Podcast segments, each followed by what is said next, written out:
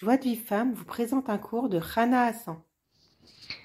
Bonsoir à toutes. Hier, on avait vu euh, l'importance de, de la confiance. Maintenant, on va parler du remerciement.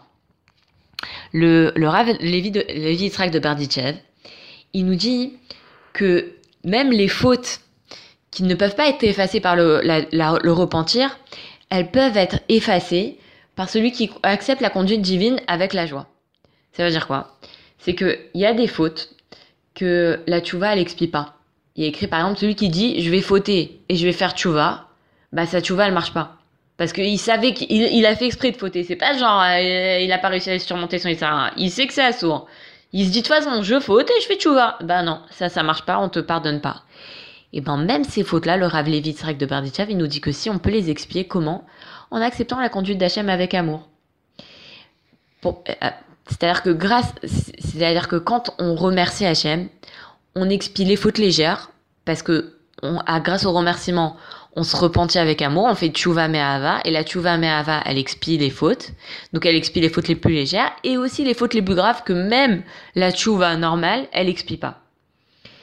Et maintenant, il nous dit le Rav que grâce euh, grâce au fait qu'on remercie pour euh, donc on a vu que grâce au remerciement, on expie nos fautes. Maintenant, c'est ça qui explique que le, les mauvais décrets qu'Hachem il décrète à Yom Kippour, il les fait euh, patienter, il les repousse jusqu'à Purim. Pourquoi? Parce qu'à Purim, les Bnei ils ont atteint une telle joie qu'ils remercient pour le mal. Ils disent Baruch Haman. Donc ils remercient pour le mal. Et donc cette joie-là, elle expie les mauvais décrets de Kippour. Donc ça veut dire qu'en remerciant pour ce qui est mauvais, eh ben on annule tous les mauvais décrets. Et donc, ça veut dire quoi? Ça veut dire que le Rav, il nous dit que si par exemple un prophète, vient te voir et il te dit, ça y est, ta situation, elle est désespérée, il n'y a plus rien à faire, Hachem, il a décrété un mauvais décret contre toi, et ben, toi, tu dois pas croire sa prophétie et tu dois croire que ton salut, ton taïchoua, elle va venir d'ailleurs. Comme on voit que Rizkiyahu Ameler, il y a le prophète qui est venu le voir, il lui a dit, bah, comme tu t'es pas marié, alors c'est, maintenant tu vas mourir. Il lui a dit, le prophète, le, le, le il a dit au prophète, il lui a dit, termine ta prophétie et sors d'ici. Parce que moi, j'ai reçu de la maison de mon grand-père que même si une épée, elle est posée sur, la, sur le cou d'une personne, elle ne doit pas désespérer de la miséricorde divine. Donc, c'est-à-dire que même si un prophète, il vient me voir et il me dit, ça y est, ton cas, il est désespéré, il, tu dois pas désespérer. Tu dois pas croire. Tu crois qu'Hachem, il est toujours miséricordieux.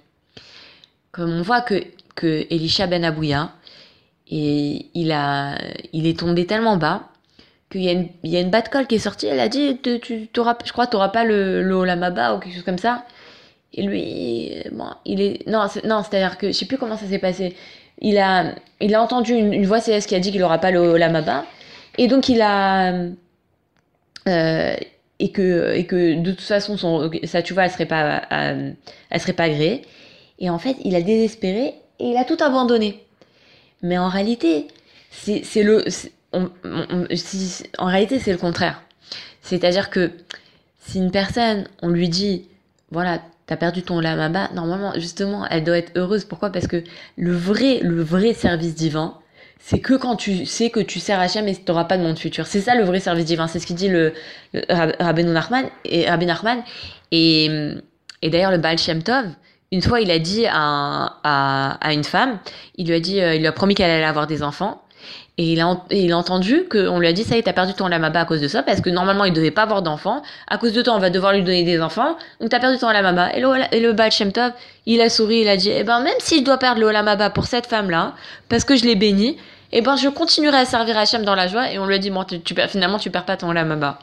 Donc, ça veut dire que même si une, une voix céleste, un prophète, il vient nous voir, il nous dit, que on est, le cas il est désespéré, on ne doit pas désespérer. Alors il dit le Rav, encore plus si tu as des mauvaises pensées, si tu, désespères toi-même de toi-même et que tu as des mauvaises pensées qui te disent mais ça y est, ta situation elle est désespérée, tu n'arriveras à rien. Alors là, au, contraire, tu dois pas croire à ça et tu dois croire que ton salut viendra d'ailleurs. Et, euh, et du coup, euh, le Rav il nous dit que qu'une personne, si elle a commis une terrible faute, eh ben si elle se repent, elle, reste joyeuse, elle va mériter de se repentir. Et, euh, et en plus de ça, donc non seulement elle va mériter de se repentir, mais elle va mériter une réparation bien plus grande que si elle n'avait pas fauté. Pourquoi? Parce que parce que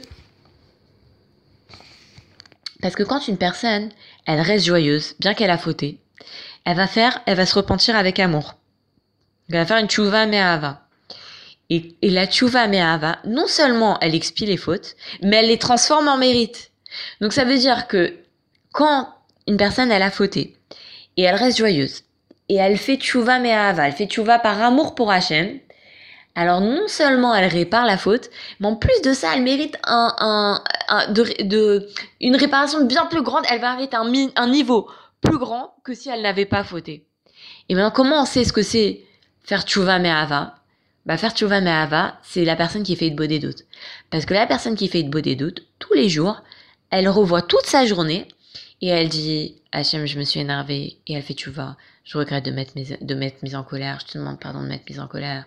Je prends sur ma Blinéder de pas recommencer de me mettre en colère et je t'en prie, Hachem. Aide-moi. Je vais prier Blinéder sur ne plus, pour ne plus me mettre en colère. Je vais étudier sur la colère. Aide-moi à ne plus recommencer à me mettre en colère. Ça, ça s'appelle Tchouva Me'ava. Parce qu'elle n'attend pas la tricha. Elle n'attend pas qu'Hachem il la punisse. Tous les jours, elle va voir Hachem, elle lui demande pardon. Bah ça, c'est Tchouva Me'ava. Et non seulement ça explie ses fautes, et ça lui permet d'arriver à un niveau bien plus grand. Donc, voilà. Surtout, on, ce qu'il faut vraiment se renforcer, et le Rav, il dit, écrivez-le sur un papier, que même si on reçoit la visite d'un ange ou d'un prophète qui nous dit que tout est, tout, tout est perdu, on doit croire qu'Hachem, ne cesse de nous aimer et qui veut constamment nous aider et qui ressent nos souffrances. Et à chaque fois qu'on a des pensées de désespoir, on ouvre cette feuille et on se dit non, rien n'est perdu. Hachem, il m'aime, il veut m'aider, il ressent mes souffrances. Et comme ça, on se renforce et on fait toujours tu vas mais Ava. Vous souhaite une très très bonne soirée et je vous dis à très bientôt. Pour recevoir les cours Joie de vie femme, envoyez un message WhatsApp au 00 972 58 704 06 88.